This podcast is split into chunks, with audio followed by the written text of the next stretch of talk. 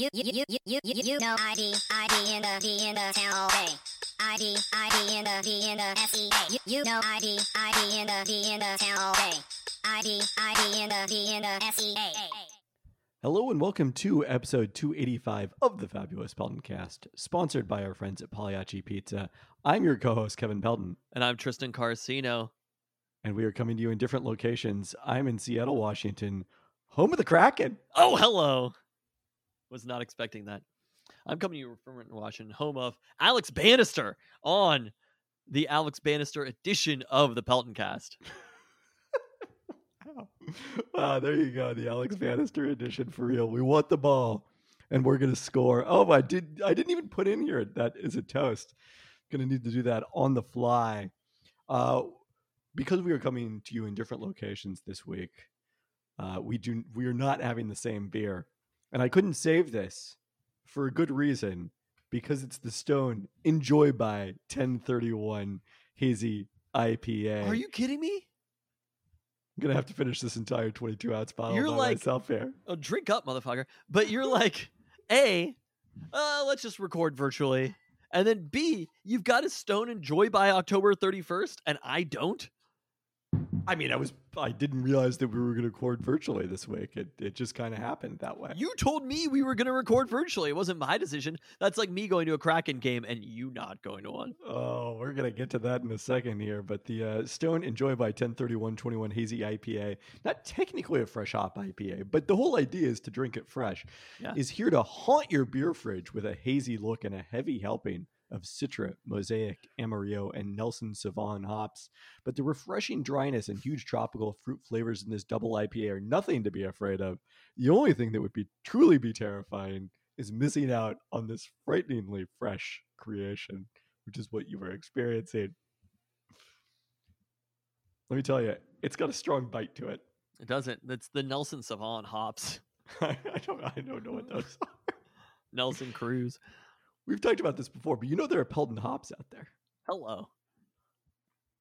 You know, sometimes a year, those are pretty fresh hops. Oh, sometimes they kind of stale. Uh, all right, to our toasts. We'll start off with the one we're adding on the fly, which is to Matt Hasselbeck. There we go. On being inducted into the Seahawks Ring of Honor on Monday night during the uh, the Seahawks loss to the New Orleans Saints. Alex Bannister still waiting. Any day now, any day now, it's going to be Holmgren, Hasselbeck, Bannister, or I guess flip flip Hasselbeck and Holmgren because he's going in next Sunday against Jacksonville. We'll toast to that then. Mike Holmgren's going in next Sunday? He is Wow. It's Yeah. a barrage. two in seven days. All right, next up, We'll, two. We'll, Oh, we'll see if I make it by the Lions game. to Ken Griffey Jr. There for we go. joining the Mariners ownership group, uh, buying a min- minority stake to go along with the one he already had in Sounders FC, and uh, build the statue is all I can say here. It's done. oh, good, we already managed that one. The statue's built. Finally. Uh, what if the Mariners finally make the playoffs once Griffey joins the ownership group? like a, as a cleansing experience. Yeah. Uh, he was at the Seahawks game on Monday night. Makes sense. Looks quite old. wow, that was your analysis. He really does. Look, owning the Mariners has aged Ken Griffey Jr. I think he might age 20, 30 years, right? Oh, tough Yeah. break. That that painting in the attic got real aged when he took over the Marinership group. All right, four former Sonics players were among the 75 named to the NBA's 75 75th anniversary team. Easy for you to say. Uh, Ray Allen. I just said the Ke- word Marinership group, so Kevin Durant, Gary Payton, and Lenny Wilkens, all guards on that list. Know, well, Durant, and, Durant was a guard in Seattle, so it does actually check out. he's a PJ Carlesimo guard. Uh, GP was among the many legends here on Saturday night for the Kraken's first game at Climate Pledge Arena, so that was cool to see. That first game might have aged him too. Uh, so you said Ray Allen, Kevin Durant, shooting guard Kevin Durant, uh, NBA champion Lenny Wilkens, and Gary Payton. Yep. All right. I mean, it checks out. Those are the those are the four players you'd expect.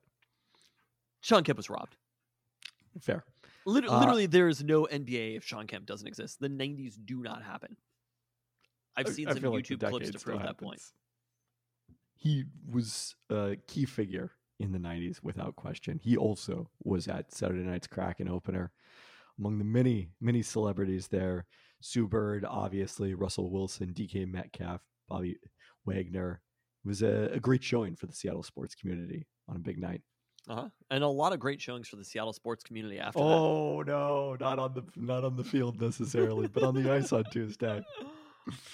Uh, congrats to UW softball coach Heather Tarr, who was named to the same role with the U.S. women's national softball team for the upcoming 2022 campaign.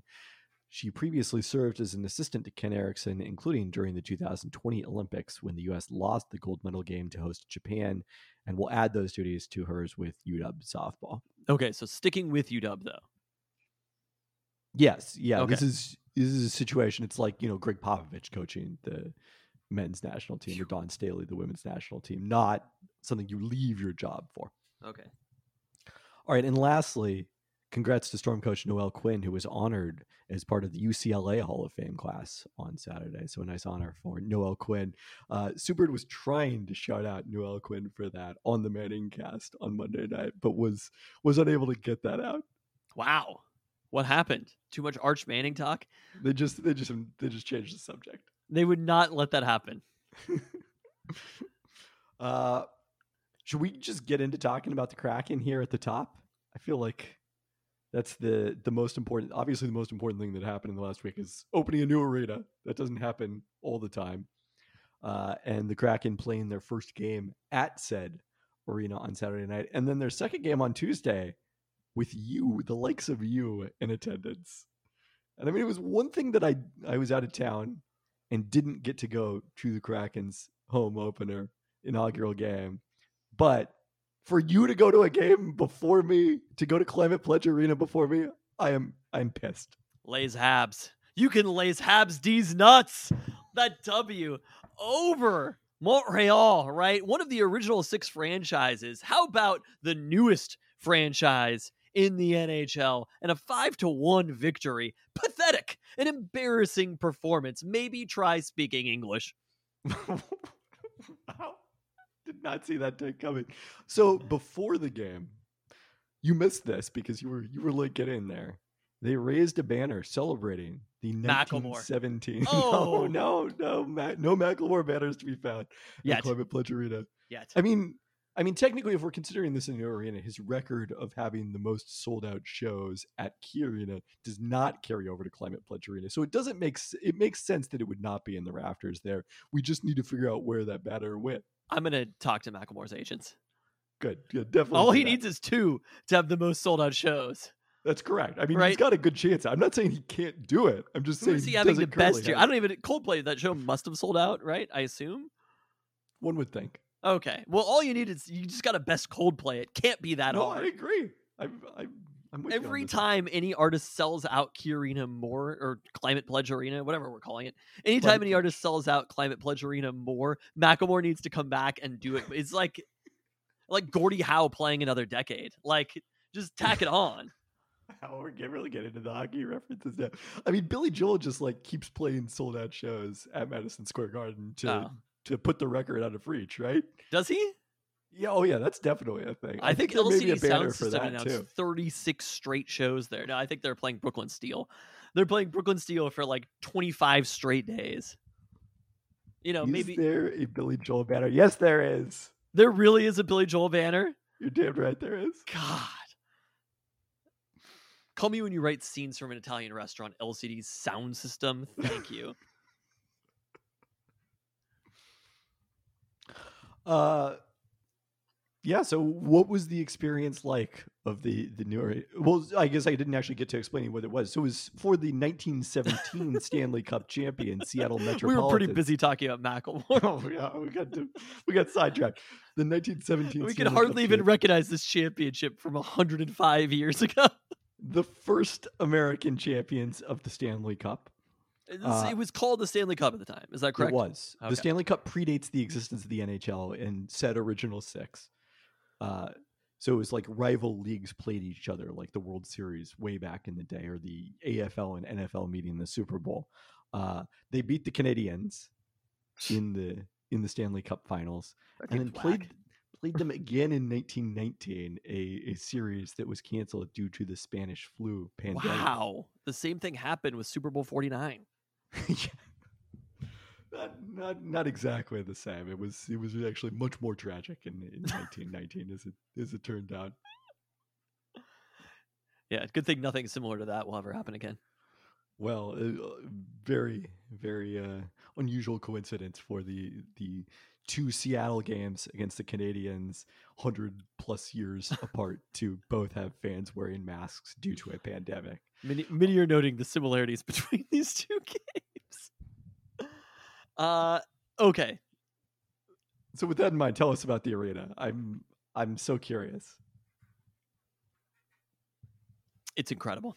I truly have to say, there's nobody who went into this experience with lower expectations than me. And Wow. walking inside of that arena, right? I've been to Key Arena uh, maybe I don't want to say thousands of times. I've been to Key Arena hundreds of times, right? Yes. And the feeling is still very much the same. Like the best part about Key Arena vis-a-vis any other basketball arena, basically in the entire country, was just how small it felt, right? How homey it feels. You feel like you're on top of the action. And you feel like there's no bad seats in the arena. Granted, I sat in very good seats for this hockey game. The whole arena, like you're sitting in the lower bowl at the Rose Garden. I sat next to fucking uh, uh, uh, Sam Presti. Sam Presti. I intentionally forgot his name. Sat next to Sam Presti in very good seats at the Rose Garden. They are drastically different spaces to watch a sporting event. And it is incredible how they managed to fit that many seats into that small of a space and make it feel just uh, so quaint in a way. Like you look around and you're like, this can't be more than 8,000 people here. You know, like the way that the seats are structured, it is incredible. And you could still feel the bones of Key Arena, but like the way that they built out the seats there is it feels like you're on top of the action no matter where you're at. Like you can look to the farthest seats in the house and it looks closer than they looked at Key Arena. Really? That's interesting. I mean, that that makes me excited from a storm perspective because I think one of my concerns about this is, you know, a bigger arena sometimes is not a great thing in the WNBA because you you know it can feel kind of empty if you've got too many seats in there, but which Key Arena never did. But It it, is sounds like this is not exact the case. opposite of cavernous.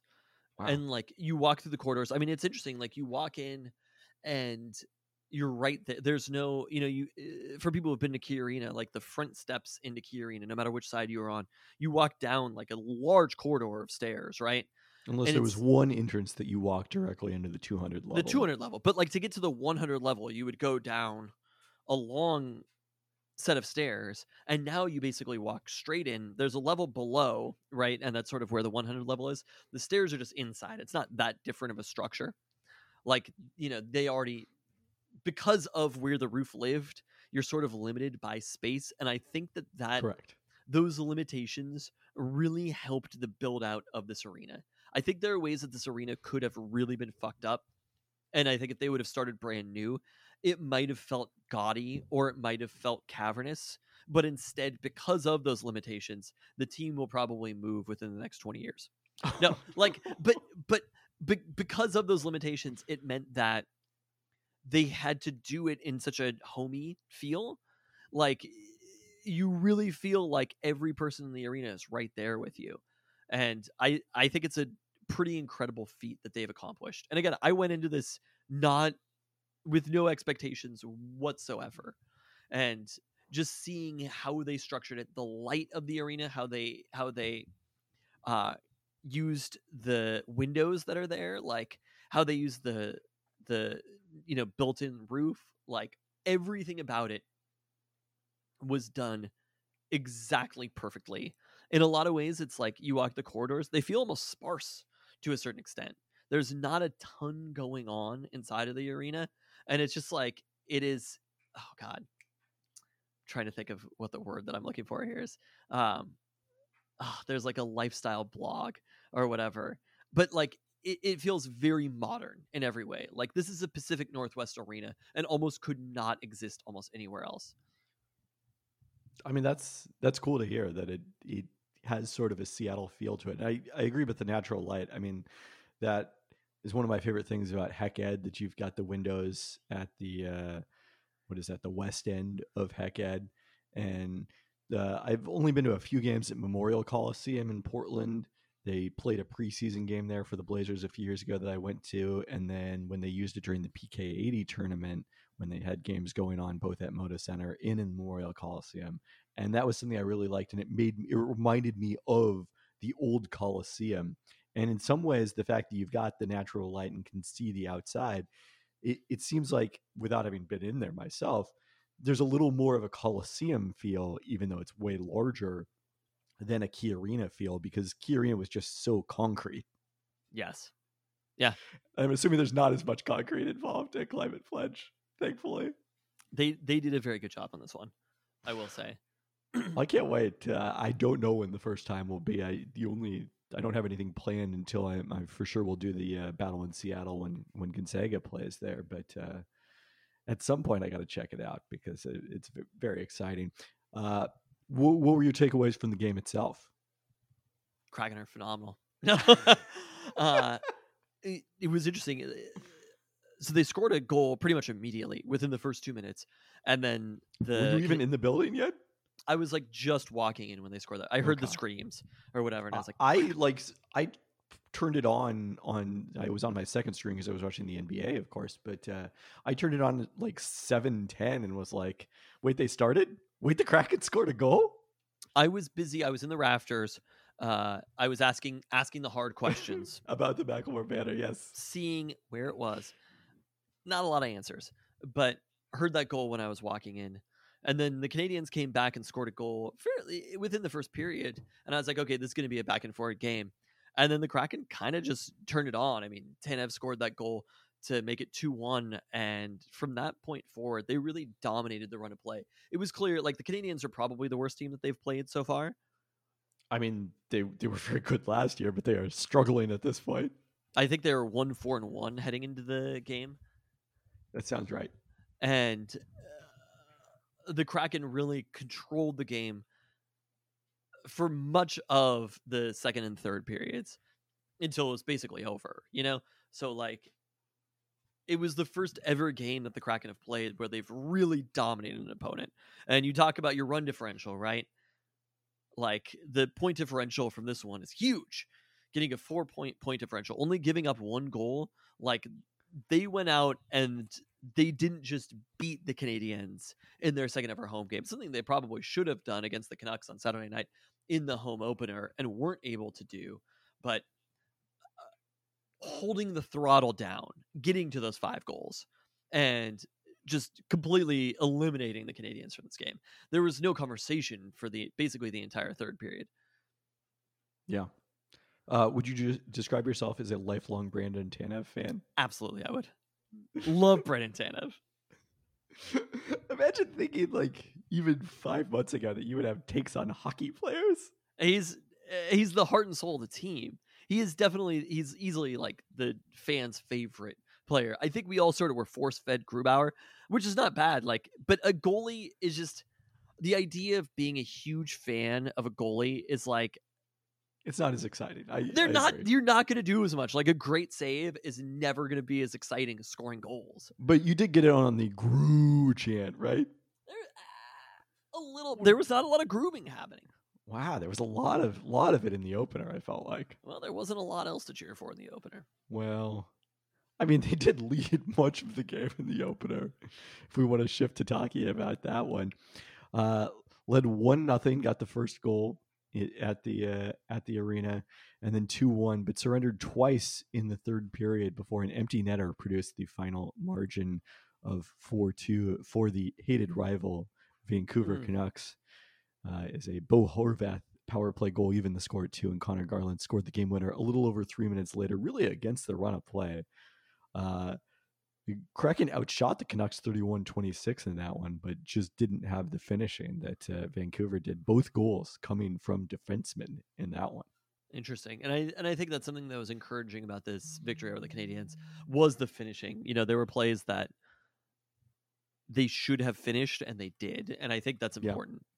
Very important. And to just get that production from the front line. You saw Yanni Gourde get his first goal with the Kraken, which was exciting. So uh, a positive indicator is they continue this homestand the rest of the week. On Thursday, Minnesota comes to town. Sunday, it's the New York Rangers, uh, another one of those original six teams. And then Monday, uh, the a back to back as they travel to Edmonton, going back on the road. So uh, uh, Kraken will, will continue with more opportunities at Climate Pledge Arena in this upcoming week. All right, well, to end the podcast on a positive note, thanks for listening.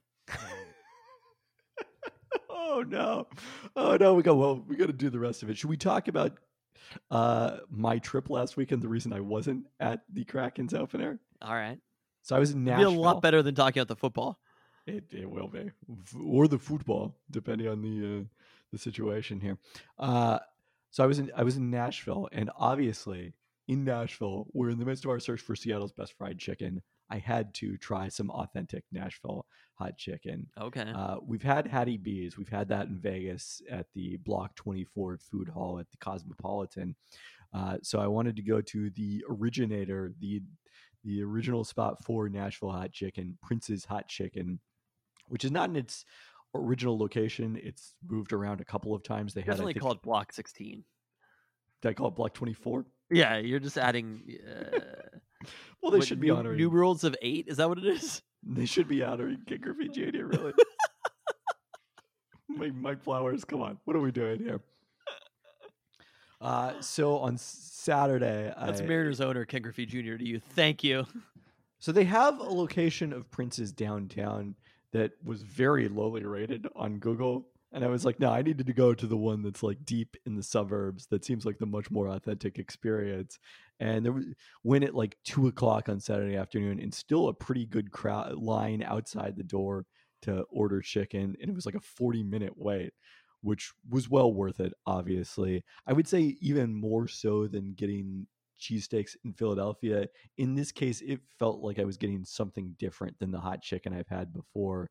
Whether it's at Sisters and Brothers here or Hattie B's in Vegas, where there was just kind of a depth of flavor. Now, obviously, I went mild because I Ugh, just I did, could could not risk. it. You're I in fucking Nashville. You've got to do the hot. It's still consider it's still considerably hot. How hot? How hot was the mild? I mean, it, it's probably not that different from the mild. It's like heat wise, it's probably not that different from the mild at Sisters and Brothers. I would say.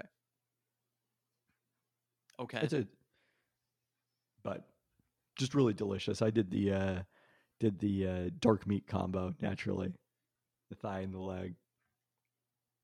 Uh, I need more than this though. How was it? Like, uh, how was the flavor? How would it rate in Seattle? I I think it would definitely crack our semifinals in Seattle. Was my assessment. It's a little tough to say because we eh, haven't haven't gotten back to cookies. Someday we will and continue our search for Seattle's best fried chicken. And so I don't. You I don't couldn't even know- do the medium. The flavors are plain, light, mild, mild, medium, hot, X hot, XX hot, and triple X hot. No, I I felt like the mild was as far as I could go. There's mean- eight different escalating flavors, which is kind of wild. And you chose a a three out of eight. You couldn't even get to a four. I mean, I was going to be on a party bus later that evening. I just like you know, there's certain considerations here. Fair Just enough. saying. I love the idea of you just like sweating, pouring sweat, or whatever. It wasn't that bad in that regard. Yeah, because you had the mild. Of course, it wasn't that bad. I mean, it's still hot. Wow, triple X hot. I mean, that's what Danny Chau got when he went there. I definitely went and reread his story. He got the triple X hot? I think so. He had just had to do the hottest. Yeah. Oh my god! It would, he I feel like it'd and he had hard. like, so, I was like, I can do it one time during this trip, and right during the middle of this trip. Danny got it every single day he was there. I think at different locations. Freaking wild. Oh yeah, Triple X hot. it's an incredible story. I think I would go with the hot, just straight up hot. Wow, that is uh, that is an aggressive move. How how often are you going to be in Nashville? It's true. I've never Right? been in Nashville before. Yeah. It's like if I go to Montreal, I'm going to drink a Molson. And That's the first thing you think of with Montreal. absolutely. It's not bagels. It's not poutine. Bagels? I think they have poutine at the arena, by the way. I saw somebody walk in with fries that were definitely covered in something. I, I mean, it would make sense if they do. They have it at the arena in Vancouver, but I never have gotten it there. If I go to Montreal, I'm going to have a Molson. And if I go to Nashville, I'm going to have hot chicken. I don't go to the hot chicken place and get a mild chicken. All right. Well, I look forward to hearing about your experience if that happens. okay. Uh, it was an exciting pilgrimage to, at that point, the only place the Kraken had won a game at Bridgestone Ah. Arena in downtown Nashville. Now you can make a pilgrimage to Seattle, Washington. Yeah. We'll, we'll see. I, I, it may be a while after I get to Nashville that I get to, to Queen Anne. All right, let's get back to Seattle sports and start with the Sounders, who had a 1 1 draw Wednesday at the Colorado Rapids, then a 2 1 loss at home Saturday against Sporting Kansas City, and a 3 0 loss Tuesday against LAFC on the road. They lost 3 nothing. Who played in this match? I mean, some of the many Sorry, of the I've, I've been too busy did. watching hockey. Yeah, I was back and toggling back and forth between the Sounders and the Kraken. Uh, let's start Wednesday, where they rallied for a draw in a hard-fought match at altitude. Colorado took the lead in the 66th minute, but the Sounders found the equalizer on a strong run up the left wing by Leo Chu to send a ball across the front of the goal that Cristian Roldan redirected home in the middle of a crowd. Another goal for Roldan, who's been busy scoring goals lately uh, against his reputation. So that was a great point to get on the road. Back home on Saturday, the Sounders went behind early in the fourth minute, but the uh, the, the moment of the match came with Kansas City still leading one nothing in the 54th minute when goalkeeper Tim Melia body slammed Cristian Roldan. Well, it apparently should not have been a penalty. The widespread agreement from pretty much anyone pay, who knows the rules paying attention to this was that was an obvious red card. Instead, Melia awarded You said only w- a while yellow it should not have been a penalty. Apparently because play was stopped. I guess. It definitely should have. It should not have been a penalty, but it should have been a red card. Yes. Okay. which would have forced Colorado to some or Kansas City, I should say, to uh, substitute someone else off so that they had a keeper and play with ten men for forty six minute, which would have or thirty six minutes, which would have been a huge problem. It was maybe the most aggressive play I've ever seen in soccer. Right? it's like just like he, it's like he ha- had temporarily lost, you know, any ability to reason to make that play. Like it's like Zidane headbutting Materazzi. it's pretty i mean that's like the scale of what we're talking about though like if you saw that in a world cup match you would think that is instantly like one of the most notable plays you'd seen in a world cup match and Yeah. you'd be like that player was obviously kicked out for this how he managed not to get a red card for that takedown like it, it was beyond the level of uh, nowhere near a soccer play in any way right it's all physicality and just a straight up wrestling move Yeah, I mean, and we still have not heard any punishment from MLS for Tim. Uh, they've got some time on that as they're not playing currently, but I think they actually they probably are playing Wednesday. So, I very perplexing on every level. What's going on? There. Did they review this? Did they go to the review and still decide that there was no red card here? I think so, but I'm not totally clear on that. Wow. You, so you weren't watching at that point? No, I wasn't. I I've seen the replays of this, but it's shocking to see, and that that it wasn't a red card. Where it's just like uh, you look at it and you're like, oh my god, I can't believe what I just saw here, and it's so it's so far outside of just normal soccer. I think is the main thing. You know, like if you saw that in Exactly. in if you saw that in football, you'd be like, oh wow. But like it would still be pretty a pretty surprising play in another sport. But in soccer in particular, it is just it's a complete non-soccer move. I mean, it would be a very surprising move in basketball. You'd Uh, so probably get ejected. Yeah, you'd get suspended for a very long time. The You think still- so? You think you Oh, would get yeah. suspended for a long time for a uh, body slam? Well, I mean, also it's much worse if you're body slamming someone on hardwood than on artificial turf. You don't agree with that? I do agree with that. I'm just saying I still think it's a negative thing. Yeah, no, I, I just, I'm not saying it needs to be that. I'm just saying it's even would be even worse in basketball. Uh, Sounders did still equalize four minutes later through Joao Paulo, but the visitors got the winner in the 79th minute. On Monday night, or on Tuesday night, the unusual Tuesday night match at LAFC, Sounders played without Joao Paulo due to a yellow card accumulation suspension, and pretty much completely outclassed in this one. Uh, the only highlight was Nico Lodeiro making his return five weeks after knee surgery to play the 20, final 25 minutes off the bench. So the result of this stretch, Sounders still up three points on Sporting Kansas City and Colorado, but now with just two matches remaining to three for Colorado and four for Kansas Mm. City. 538 Soccer Power Index has the odds of the Sounders finishing first down to 39%, with Sporting Kansas City now the favorite. And they badly need three points in their home finale versus the LA Galaxy next week on Monday Night Football. Uh, LA in a ballot for playoff positioning, currently tied for fourth in the West with the Portland Timbers. So, going to be a lot at stake on that one next Monday night. Uh, OL Reign had the weekend off due to the international break. Megan Rapinoe, among others, playing for the U.S. women's national team this weekend. Carli Lloyd's send off her retirement from international soccer. So, uh, eh, you know, an exciting stretch of exhibitions here. But they'll be back at it to f- close the NWSL regular season Saturday at again at Kansas City against a last place Kansas City team needing only a point to secure second place in a bye to the NWSL semifinals. Uh, Kansas City can't avoid the cellar at this point, but has lost just four of 11 matches at home. They play on a baseball stadium where uh, Sporting Kansas City used to play before constructing their own stadium. And we got news that uh, the Kansas City NWSL team is planning their own, the first NWSL specific stadium. They announced Hmm. plans for that today, but that won't open until 2024.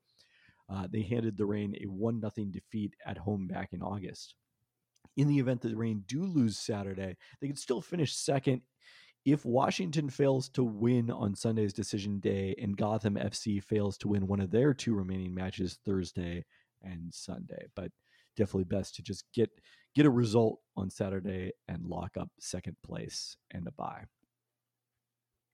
With that, let's turn our attention to football. What I I want to say, when is UW soccer getting added to the rundown? Well, UW Soccer also had some controversial refereeing on Saturday. I don't know if I don't know if you saw this uh, the tweets about this to us. Oh, I did. Yeah, where uh, there was not a penalty given in their favor in a game. They ended up losing for the, their first suffering their first loss of the 2021 season. They were number one in the country, correct? Yes. This is number one in the country, and they can't even get on the rundown. Lost three two to Oregon State. It was a pretty absurd red card that happened, considering just what's happening in refereeing throughout soccer in general. Like that red card was uh, complete bunk. They dropped to nine men with that. They had two players set off. And You just know, State- if you think Pac-12 refereeing is bad in basketball, just imagine how it is in soccer. That's a that's an excellent point. And Oregon State is a very good team, legitimately very good team, number eight in the country, coming into that one. Uh, so Huskies this weekend, a uh, a pair of this on the games. fly. I am Thursday. They're hosting California. Sunday, Stanford. And tell us about the Cal soccer team. you know, they probably have a lot of players. I don't, I don't know. Uh, they're probably better than Cal's football team this year. All right, let's talk about UW football. A win on Friday that kind of felt like a loss against Arizona. You know what? Anybody who was watching also lost. oh, well, We all lost that one. Imagine you were staying up until one in the morning Central Time to watch this one by yourself in a hotel room in Nashville. Honestly, staying alone in a hotel room sounds phenomenal. So Oh yeah, Alone in Nashville is right up there with Alone in Charleston. alone in Nashville, I would take. I would have been fresh off some hot chicken, not mild chicken. I would have been fresh off some hot chicken. I would have been feeling it at that point. I would have been drinking. I don't know what you're drinking in Nashville, whatever is local to Nashville. And Tried a uh, variety of different. Uh, Yeehaw Brewing had a pretty cool spot. They've got like say that again. Yeehaw, Yeehaw Brewing. Yeehaw. Okay. Uh, they've got a they've got this location that we went to a couple. I went to a couple of times actually. I guess the group of us went once, and then I watched the morning games there by myself on Sunday. Uh, watched the Tex the Titans take down the Chiefs, which was very exciting to ever, to most of the people in attendance because there was a lot of Chiefs fans there. Uh, so it's them and Ole Smoky Distillery, and then also White Duck Tacos. Uh, all have kind of combined forces for this giant location with indoor and outdoor seating, projector screens, pretty awesome setup. Like if we had a place like that in Seattle, it would be a great place to hang out. Yeehaw.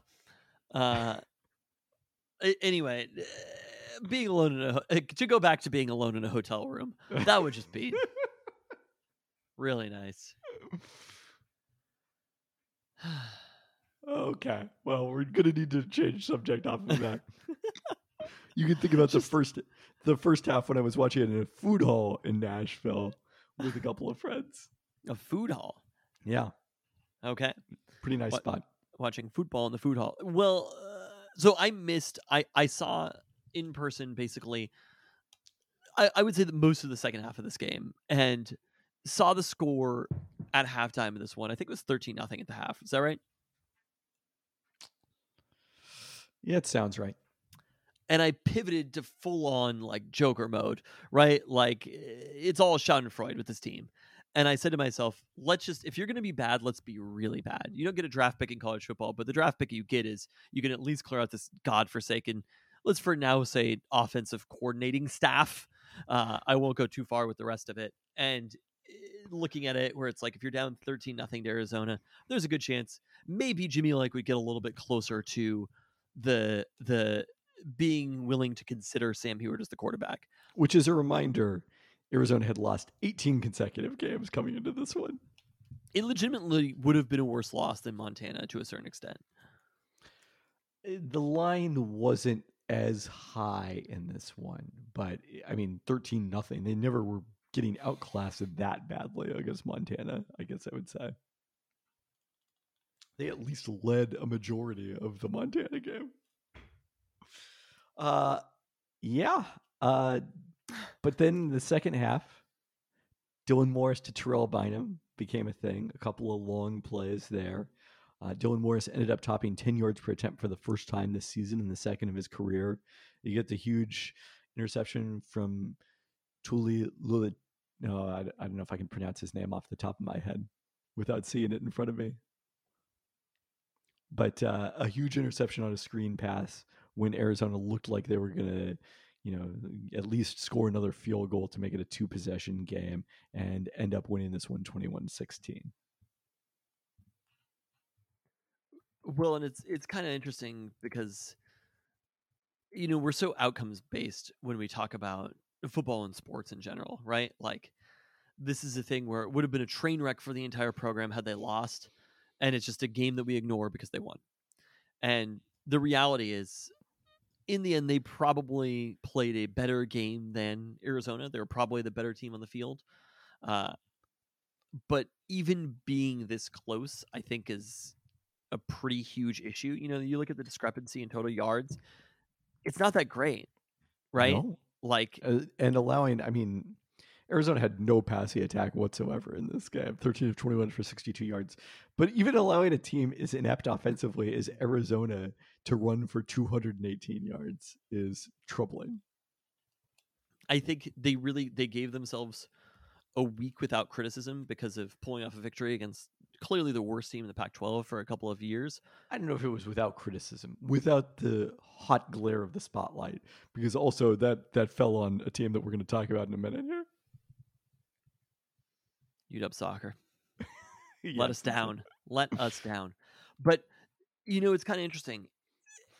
Again, I, I don't know if there's any credit that needs to be given here. I've given smidgens of credit to the UW coaching staff throughout this season. It does feel like there are times where you look at it and you say, maybe John Donovan has figured something out. And but it's just there's never any consistency to it. It's there's a moment of you think you figured something out, whether it's the at snap motion in the second half against UCLA, or throwing deep against this Arizona defense in the second half, and it just never carries over. Yep. Like people are like, oh, maybe that can give some momentum. That can that's something to build on, and it's just not anything to build on. You start at square one the next week. I mean, but seeing Terrell Bynum with five catches for 143 yards and the two bombs that he completed, Dylan Morris can throw those passes. Like this to me, in fact, I think the worst thing a football coach can do is not letting their quarterbacks throw. There is, I've talked to you that. about this before. There's too much of an aversion to turnovers in sports. A punt is a turnover. If we classified it in the same way, if you classified it every single punt as a turnover, coaches would think differently about it. But Yep. literally because of I, we're going to call it analytics here. Because of analytics, That is that is not analytics, sir. no, I'm saying to to to troll these fucking people because of something that they don't even want to think about, right? They're so consumed with this idea of turnovers, a stat, that they are unwilling to throw the ball deep because they're scared of interceptions. And interceptions ultimately, especially on deep throws, are not that big of a deal. And that's what I'm saying is like you I- think they I- are? I, no, I agree with all of this, but isn't this the same argument I advanced last week about Dylan Morris getting intercepted on his deep ball? When you were giving him a smidgen of credit? Yeah, Yeah, I'm not disagreeing with you on this. I, I uh, feel like you were disagreeing with me last week. No, on it. my argument last week was that the season is over. Why are we not playing Sam Huard? What, All right. what is the point of not playing Sam Huard? Dylan Morris throwing one bad pass against UCLA is not the issue. Dylan Morris not being given the opportunity to throw those bad passes is the issue. Because the reality is, you don't need to be in the situation where you're making one Hail Mary throw against UCLA if you run a good offense the entire time. And the secret to a good offense is throwing ball down the field. Do you know how many garbage fucking first downs on runs a 50 yard pass is worth? Like, how it takes so many four yard carries to get to a 50 yard pass, right? know, Sean you McGrew know- would have to run for three or four games to get to the completion that they had with Terrell Bynum. it's just like continuously running. I like this visual. You know who has made this argument very persuasively in the past? Who is that? Brandon Staley. About deep passing? Yeah, Wow. yeah. Wow. It we takes a whole lot of four yard runs to equal one 50 yard pass. We res- slide or something like that. we respect the king, Brandon Staley. Oh, this, this podcast should change his opinions a I'm lot. telling you, Brandon Staley's perspective is ne- has never been wrong. And the only person whose perspective is wrong is every other football coach ever. And the Oh. reality is Again, when we're going to get to it. When you We're let your gonna get to quarterback- Dylan Morris can do that. And that's the thing that I think is frustrating when you don't let your quarterback do these things. And I swear to God, I listened to for like five seconds Brock and Salk on the radio. Swear to God, I listened to it. I uh, don't ask me why. It just happened, right? The lightning struck the car and it turned on Brock and Salk on the fucking radio. And I heard Brock Huard, of all people, we have heard a person defending the the the the insignia or whatever, right? Like there's never been a person who's more willing to defend whatever the team is wanting to do, the coaching staff, right? The logo. Brock Huard was there saying that the skill of your team on this Husky football team is on the edges. It is your receivers when they're healthy, clearly Terrell Bynum, and it's your cornerbacks. And you have to put these players in the best position to succeed.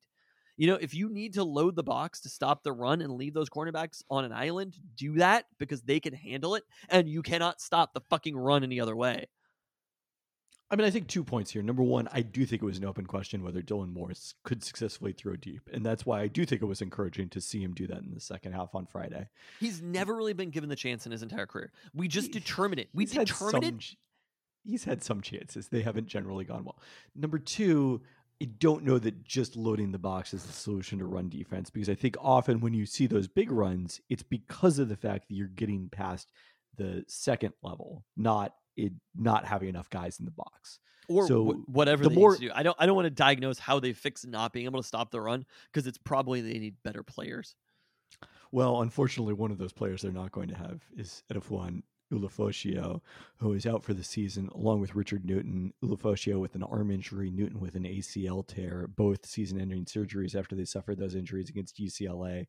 In happier injury news, Alex Cook was able to travel back with the team after leaving Saturday's game on a stretcher, remains in concussion protocol, but he's week to week and could potentially play this week.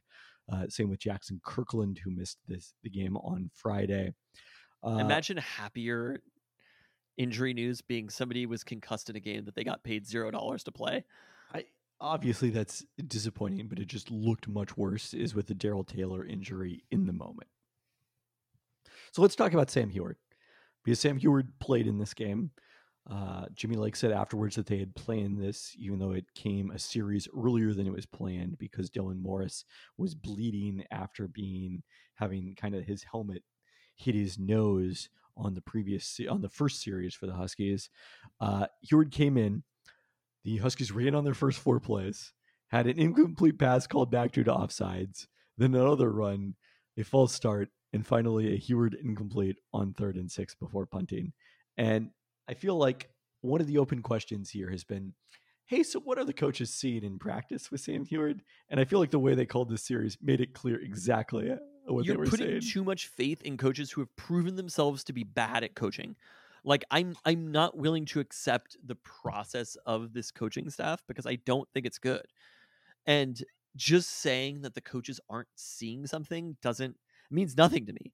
Right? Coaches who are inexperienced who've never seen success whatsoever as an offensive coordinator or a head coach for that matter aren't seeing it and they put Sam Huard in a really bad I position. they've seen quarterbacks before. How about you have a running back who averaged 2.5 yards per carry and ran the ball 17 times? Kamari Pleasant, who's consistently been a better running back than Sean McGrew in every way, has gotten way fewer carries. Like again, we there's no way in college football that you should have a running back averaging that low of a yards per carry. I mean, Sean McGrew's EPA per play is actually better than Kamari Pleasant's, but I think that's largely due to Wildcat plays and then Kamari Pleasant's fumbles. So I do agree. I'd like to see a larger share of But the.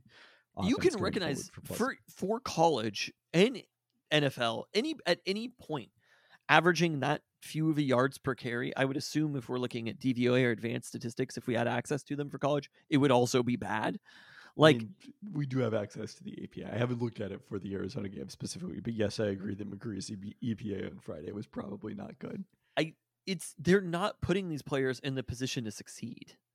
Dylan Morris, Sam Huard, whatever. Like uh, what you're describing with Sam Huard, it's one series, and that's not your sample size right now that you're taking too much from is one series.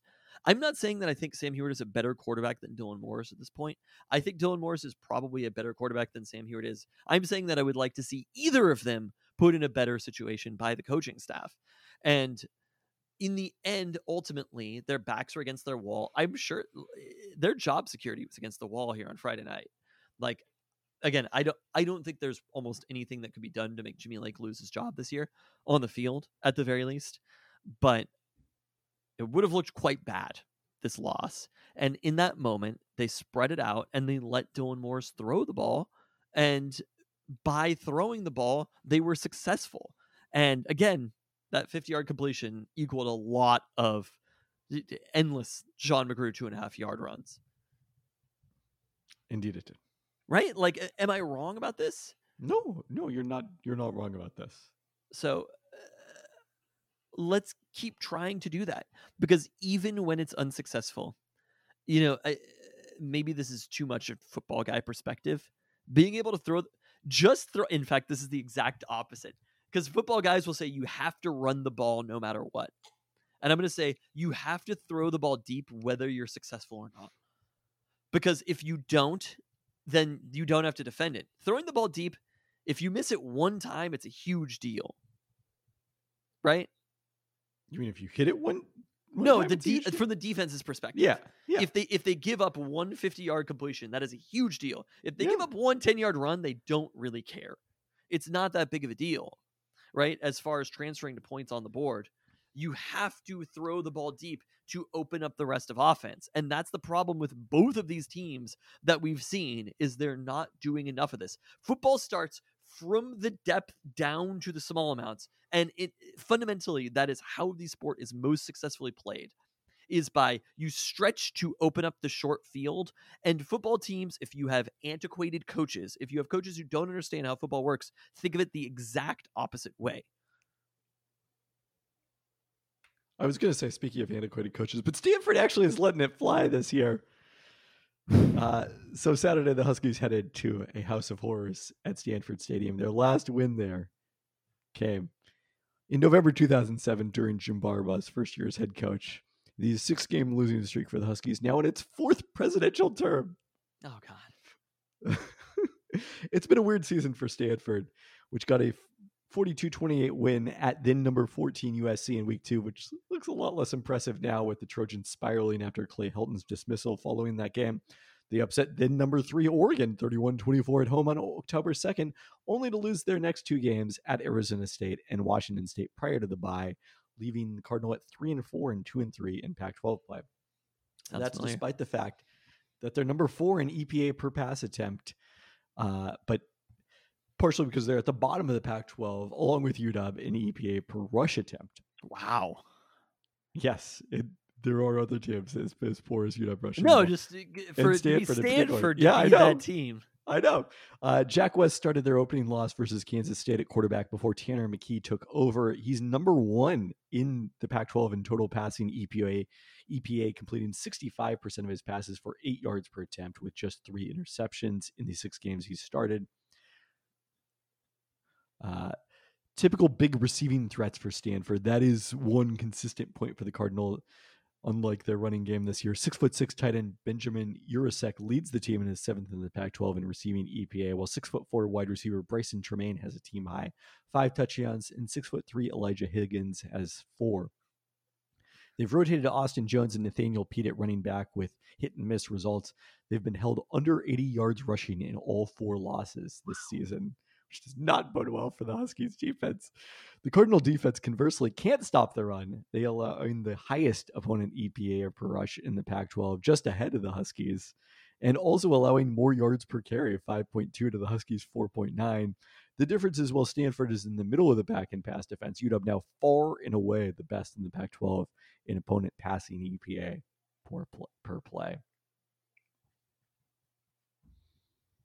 So I I look at all that and I fear that Stanford is going to be able to run the ball against this Huskies rush defense, and then they're also going to throw the ball successfully, despite how good the UW pass secondary is, and Because it's I- Stanford. Why? Why do you think that?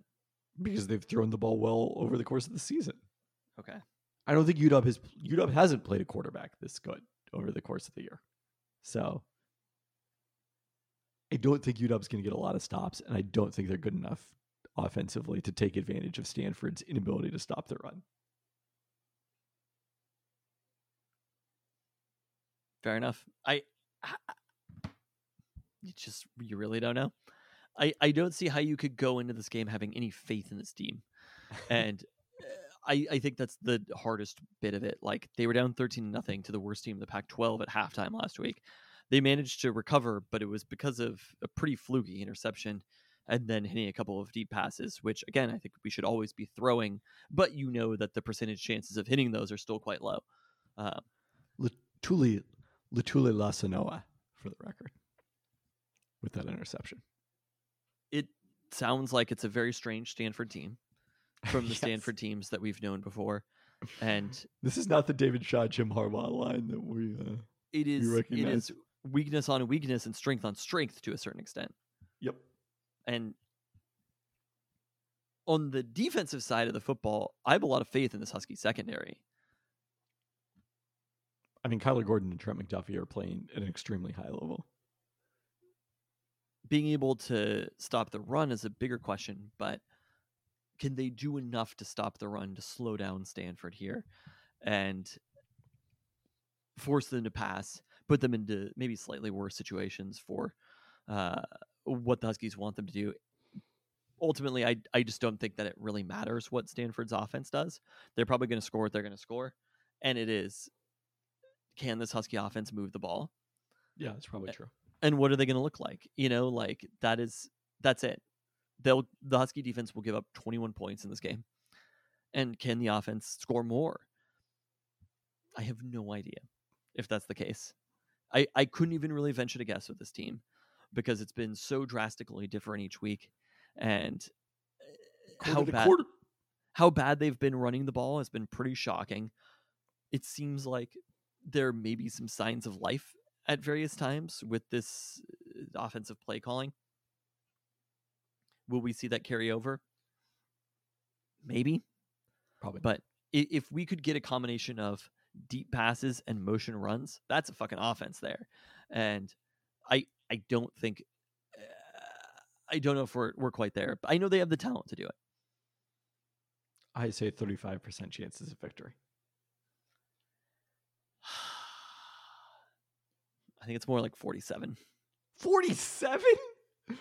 It's very odd every week that you're like talking, we need to fire the coach.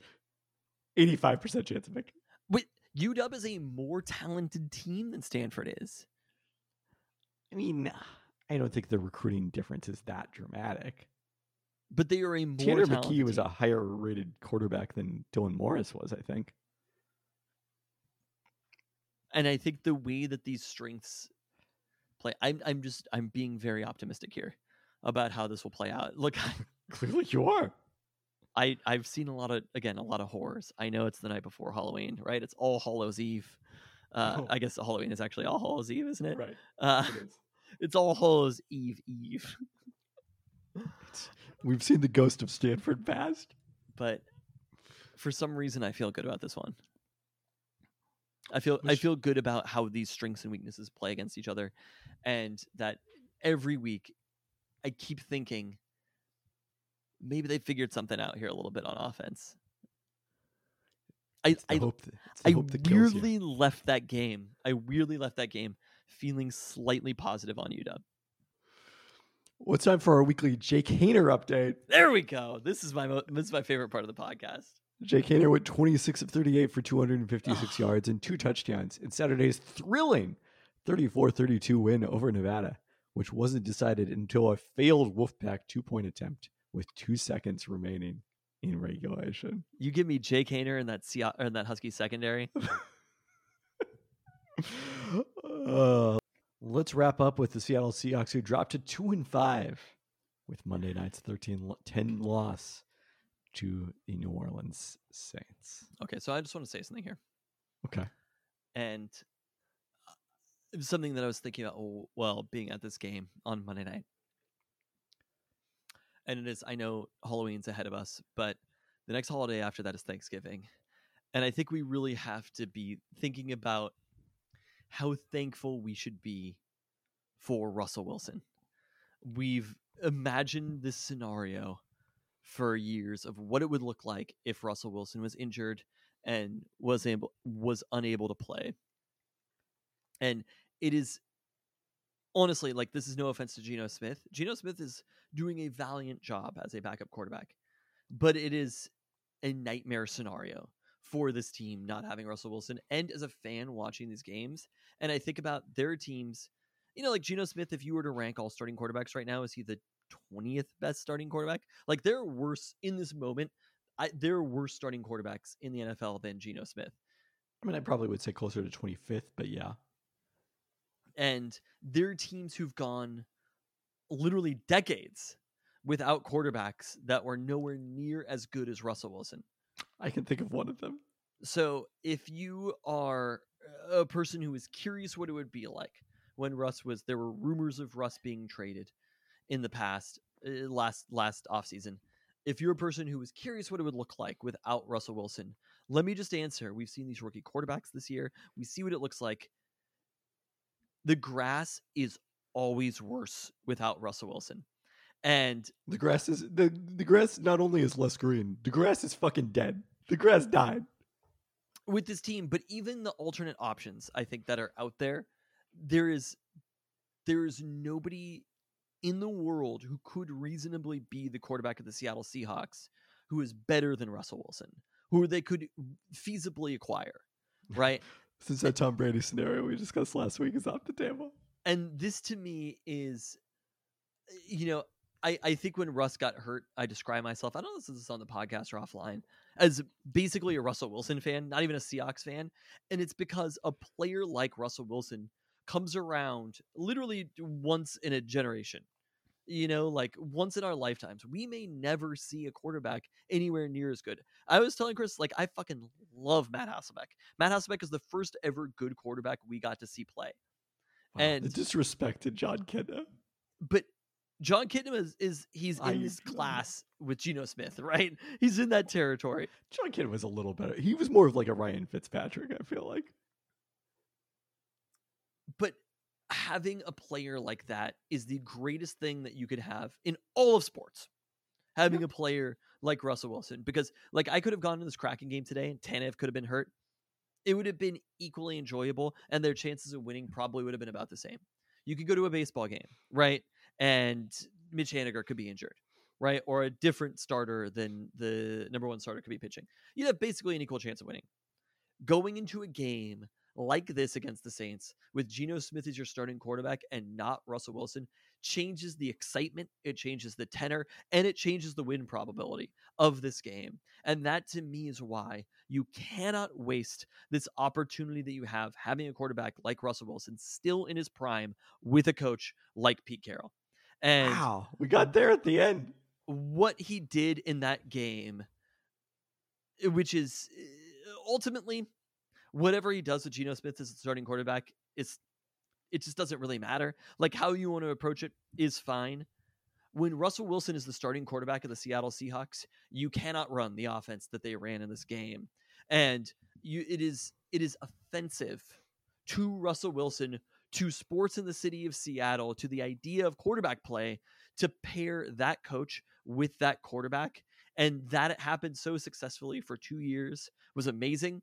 And the fact that we only got oh, two, two extraordin- years. I'm saying two extraordinarily successful years with the Seahawks. Four extraordinarily successful years. Eh, Pete's trash defense ruined some of those years. But No, that no, we- it did not. Cam Chancellor's holdout ruined one of those years. two games that we, we didn't get got two games that they lost. That Th- were the could- difference between them playing on the road in the second round or not. it could have been even better. And it still can get better if there is a change at the coaching position. Because the reality is, under Pete Carroll, nothing is going to change. No matter who the coordinator is, no matter what the what the rest of the offense looks like, nothing is going to change under Pete Carroll. Pete Carroll has one mode of playing football, and his mode of playing football is not how football is played to win in the year 2021. The fact that this team is two and five is on Pete Carroll. It's not on anybody else. Honestly, like Russell Wilson got them to even two and five. I don't know if talent wise they're that good of a team. And uh, we cannot go another season with Pete Carroll and Russell Wilson. And I think both parties see that this is the case. I, I don't know that both parties see that this is the case. I, I, can don't tell you agree that one part party I think sees that it's the case. one party did last offseason. We'll see whether Russell Wilson can rationalize this season as just lost due to injury, and we'll never know what would have been if I had stayed healthy. I I think just to take your first point, we have never taken Russell Wilson for granted because of the fact that we've seen the darkness that was Seahawks quarterback play a lot of the time before Russell Wilson. I, But Matt Hass, love Matt Hass. oh, not We've not been darkness. honestly, Seahawks fans have been pretty blessed in the in the in the Seahawks- aughts. Seahawks fans who started came on the bandwagon when Matt Hasselbeck was the quarterback has been pretty blessed. The rest of us are still making up for the 1990s because it was it was really bad for a long stretch of time there. Uh, and so I, I would not say we've taken Russell Wilson for granted, but yes, I agree that it's that seeing this offense without him is even more reason to be thankful. Number two, I, I want to attempt a mild defense of Pete Carroll here. That a lot of people are saying, well, this is what the Seahawks would be like without Russell Wilson, and I don't think that's quite fair because if Russell Wilson wasn't on the roster at all, you'd have 30 million in cap space to spend on your defense at quarterback, wherever else. How much would they pay Al Woods? How many run stuffing defensive linemen would they have? Hey, look, Al Woods aside from the No, penalty on the field goal, uh, seemed worth a lot Let me more. just say, you take that thirty million from Russ off the field, they're gonna stop the run. I'm just saying, it's not quite fair. It gets back to Le'Veon Bell ten million a year. Oh dear. It gets back to my Sue Bird theory, Sue Bird backup theory of it doesn't matter. You shouldn't invest a lot in Sue Bird's backup because this team is screwed if Sue Bird gets hurt anyway. And that's I think what we're seeing with Russell Wilson. Like I don't think that Geno Smith is a bad backup to Russell Wilson. It's just there's nobody you're gonna put in the lineup who's gonna be Russell Wilson. That's that guy is one of one. I mean, I am starting to wonder whether Cam Newton might have made sense at this point. I think that's the question that's fair to ask in the wake of Geno Smith's performance on Monday. But number three, I guess my number three point is if Pete Carroll's even lost Mina Kimes, I, feel like there's no coming back from this with Seahawks Twitter. It's mean it. Well, I hate to break this to you. Seahawks Twitter, unfortunately, does not make the decisions about this sort of thing. I'm not Uh, saying that they do. I'm just saying there's no coming back from this one. Has Pete lost Mina Kimes? He has, yeah. Was Mina a Pete Stan? I don't know if I would say that she was a Pete Stan, but I I think that you know she's hesitant to make that rational declaration, and she did it on on first take today. So that's a pretty big one. That Pete needs to go? Yeah, There there are a lot of people who have assigned responsibility to Russell Wilson over the years for things that have gone wrong. And ultimately the thing that went wrong was Pete Carroll and his coaching. And I, I still think that is true for last season. I think Pete completely derailed the best offense in the NFL because of a handful of turnovers. I don't buy that it was two high safeties or anything. I Pete Pete went out of his way to convince people that that's what happened. Chiefs looked kind of figured out on Sunday. Just saying, just saying. I'm There's just no- saying. There is literally no figuring out. I'm just offense. saying. First off, the. Chiefs are going to win the Super Bowl this year. Second off, it's Would so you- stupid. It is Would you just- care? Would you care to wager on that? on the Chiefs winning the Super Bowl. I need odds on this. well, you're the one who said they're going to win the Super Bowl. That sounded like hundred percent odds to me. The Chiefs will be fine. There's no figuring out good offense. That's the point of good offense. Where do you think the Chiefs rank in offensive DVOA? They're not number two anymore. I guarantee you that. Mister, the Chiefs have been figured out. Oh, God. I'm not saying they're figured out. I'm just saying they're not what they have been in past years. Wow. They are all the way down to number five. Well, that's a lot worse than second. figured out. I'm just telling you, there's so many teams. Look, they should be thankful for Pat Mahomes because there are so many other teams that are worse than them. If they're figured out, Obviously, try they should be try being the Pat fucking Texans. Try having Zach Wilson of all people get injured. Even your already terrible quarterback gets injured. Like Wait, I'm confused. Were we talking about the Texans or the Jets? no, no, I, no. I'm saying I was talking at the Jets also. Like, Okay. the, but the I mean, also have try having Tyrod Taylor get injured. The I- point is, there's so many worst case scenarios at quarterback. The worst case scenario at coach is not actually that different. I think we've established pretty well that there are maybe five mm-hmm. good coaches of football on earth. And the chance of them hiring one of the good ones is not that high. The chances of them hiring somebody who's maybe equally the same is probably pretty great. And I don't disagree with this argument in general, but have I introduced you to Adam Gase? the quarterback ruiner. I think there's a good chance that they would the Seahawks, if Pete Carroll moved on, they would not hire Adam Gase. And the most important thing is coaches are expendable. Quarterbacks are not. You cannot go out and find another quarterback who's as good as Russell Wilson. They do not exist. You could have the first pick in the draft. And what do you think the chances are that Trevor Lawrence ever in his entire career is as good as Russell Wilson has been in his peak? 20%? 20?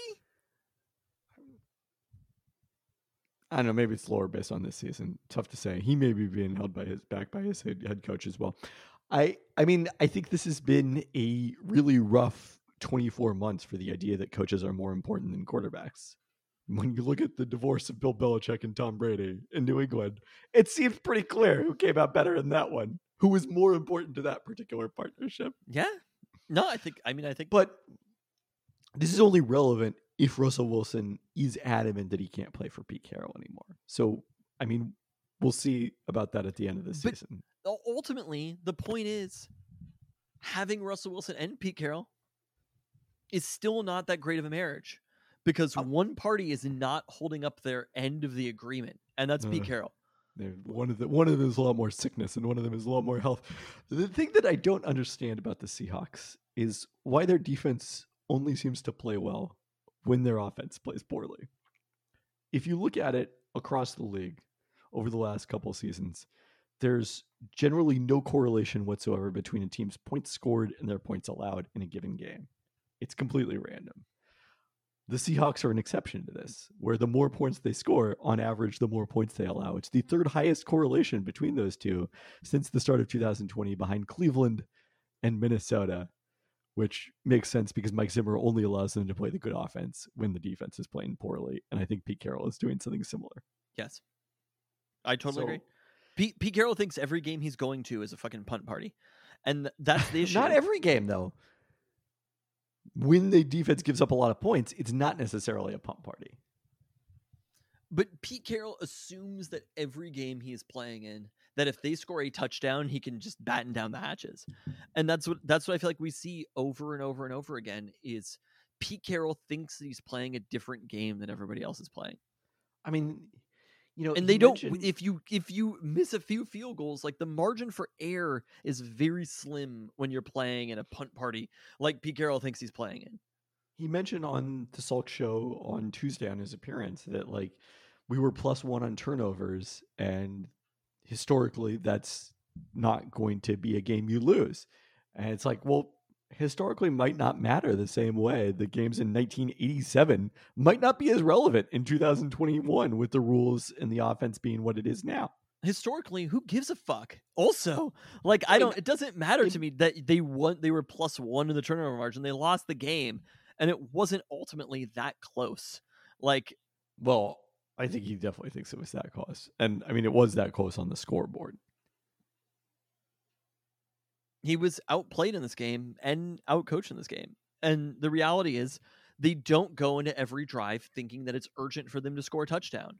And that it is the most important thing to do in football is go into a drive and say we need to score a touchdown on this play or on this on this drive. And that's not how Pete Carroll approaches football.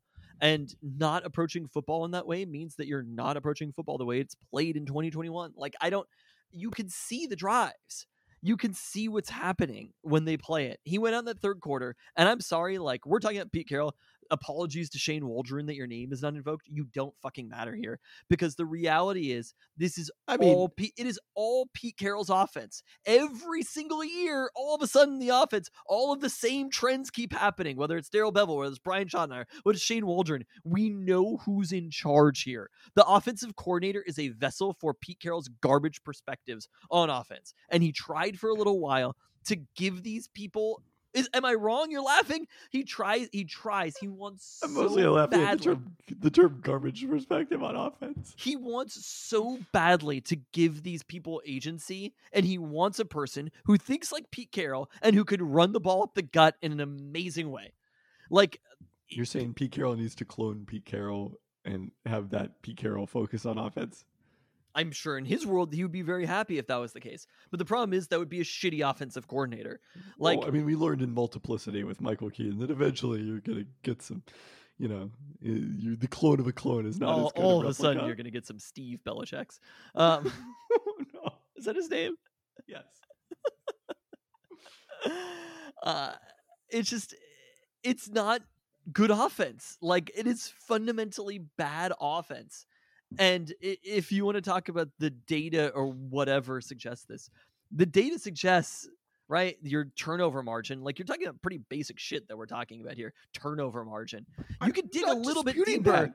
and say if the amount that they're running on first down, that they're telegraphing that their their plays, running up the middle, there were two successful, uh, uh, maybe three successful run plays in this entire game. One was a run to fucking Gerald Everett, which worked.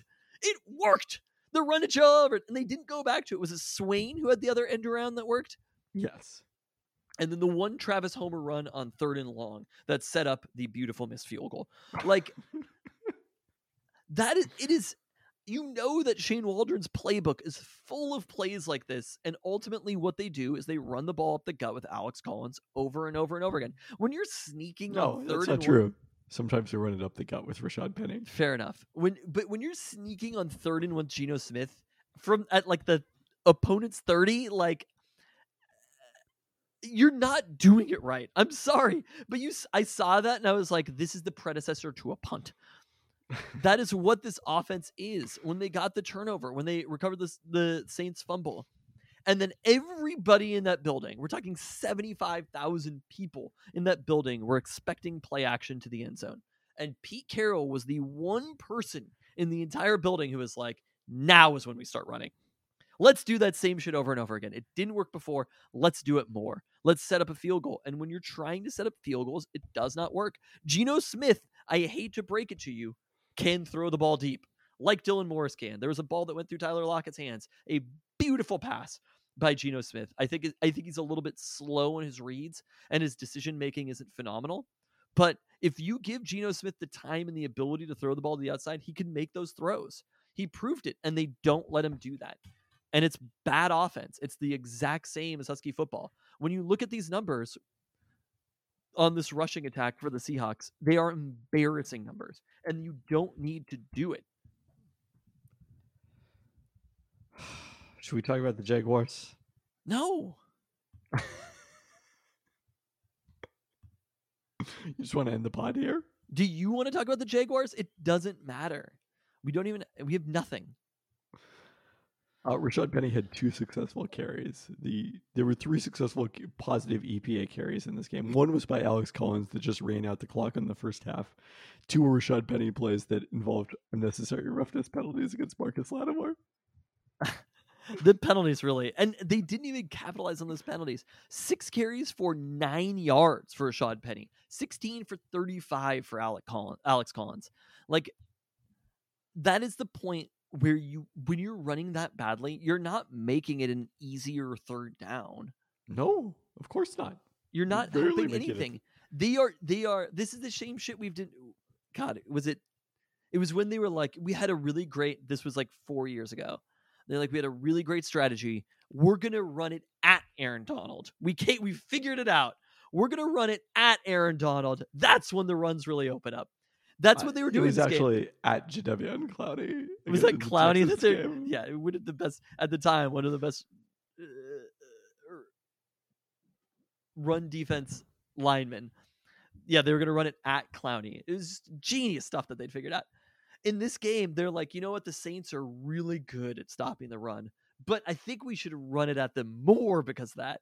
Like, if you were putting together a game plan, if you saw that Gerald Everett run, you'd be like, wow, maybe we should do more of this. And that's not their outlook on the game. So the Jaguars got their first win under Urban Meyer two weeks ago in London, snapping a 20 game losing streak that dated back to the opening week of 2020. The second consecutive game, the Seahawks faced an opponent coming off a bye, this time on a short week themselves. Jaguars coming number 29 in DVOA, behind the 0 7 Lions, but ahead of the 3 and 3 Falcons. They're 24th in offense, but dead last in defensive DVOA.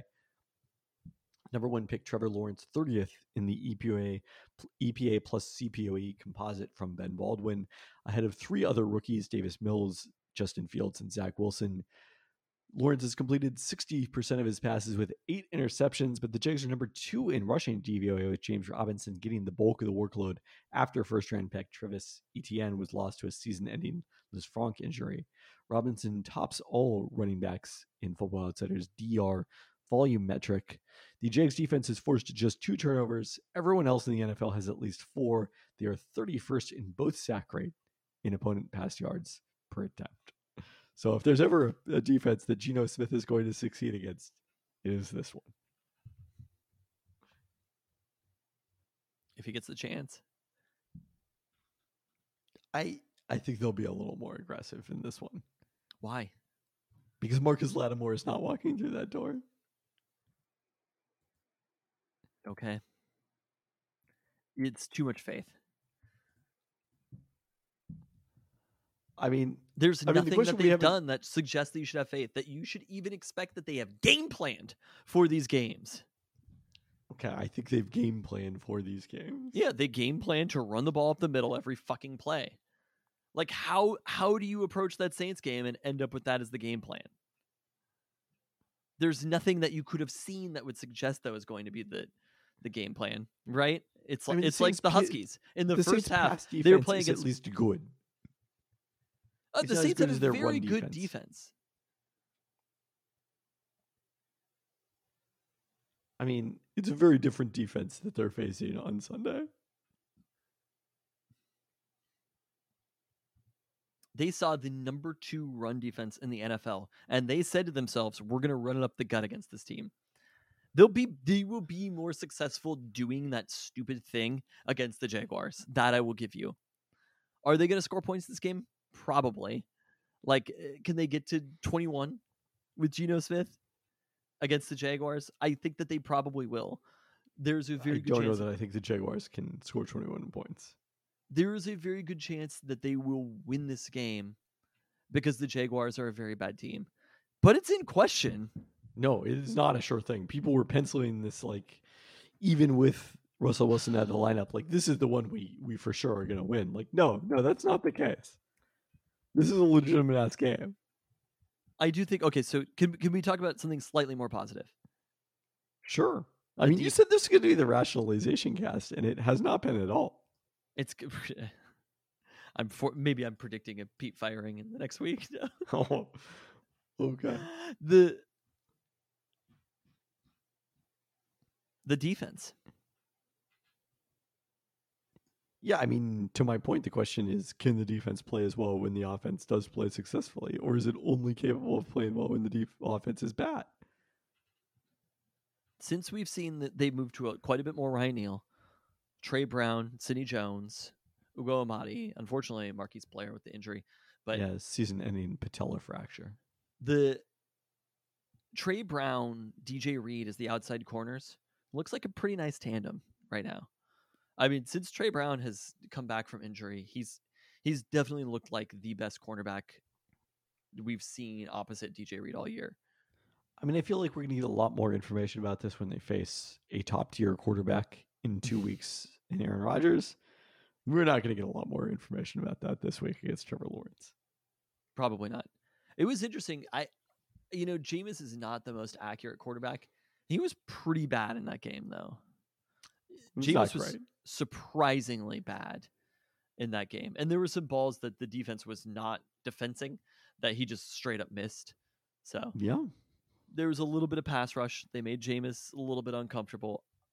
They played pretty well. Got a couple of sacks without Darrell Taylor, who didn't play in this one. Hopefully, we'll be back this weekend. So I I think there's some there's some stuff to be positive about if they can pull off a victory against the Jags, which I think that they will.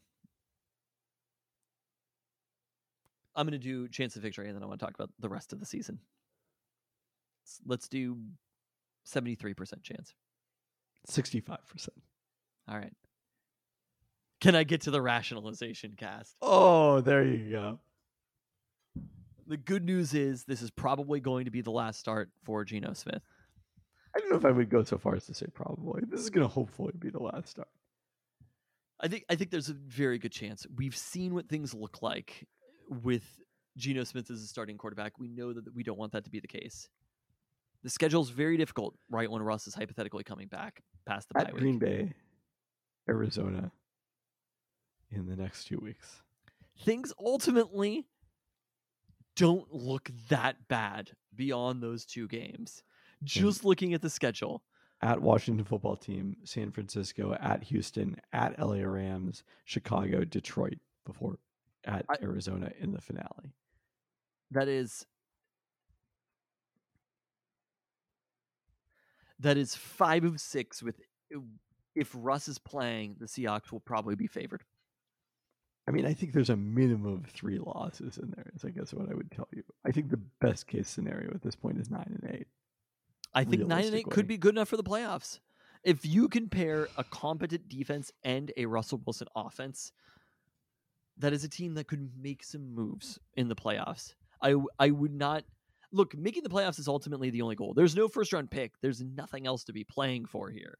Yes, like tanking to improve your second round pick is not worth it. So the only good thing to tank for is to get Pete fired. But you know, we'll see. Maybe maybe just natural outcomes are going to lead to that. Like maybe just a bad football play will lead to that without tanking. Uh ultimately though, the schedule has has aside from the NFC West teams that they have coming up and the Packers doesn't look that scary. And I'm telling you right now, if they can beat this Jags team, you get to 3 and 5 just running through it possibility maybe you split with the Packers and the Cardinals. I think that's on the optimistic side. Let's just let's give them that. You're four and six. Washington's five and six. Niners are six and six. Texans you're over five hundred. Okay. Then Rams would be what six and six. Let's say that's a loss. Hosting the Bears, hosting the Lions. Ooh, that's seven and seven at that point. Okay, so hosting the Bears, hosting the Lions. Potentially nine and seven at that point. Going into week 17 at Arizona. Which who even knows? Like they could have the number one seed possibly locked up. It Can is this team get to 10 and 7? Is that impossible if Russ is healthy? It's not impossible. There's your rationalization cast right there.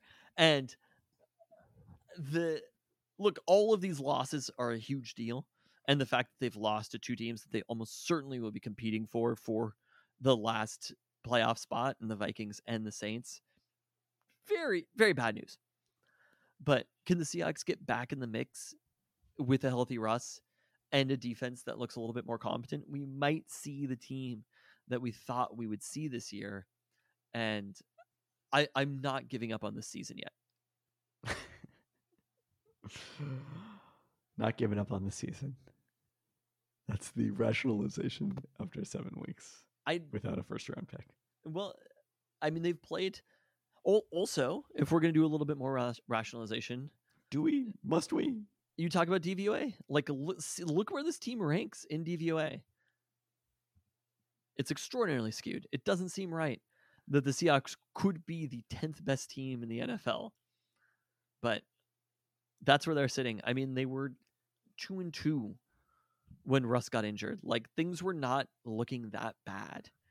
And the Russ injury happens and it kind of derails everything. But ultimately, they lost by three points to the Steelers, by I don't remember what the Niners or what the Rams final ended up being, but they lost by three points to the Steelers, three points to the Saints. Those are two games that with Russ they probably would have won. I mean, with that DVOA expanding, there's still 17% playoff odds. 17 what? 17%. To make the playoffs? Yes. Well, they're they've got to win the games. There's a long road ahead of them, but I I would not write this team off yet in the same way that the Chiefs are going to win the Super Bowl. in the same way that that the Chiefs gotta- are. Would take that action. Wait, where do the Chiefs rank in DVOA? Wow, 18th. That's actually kind of wild how low they are.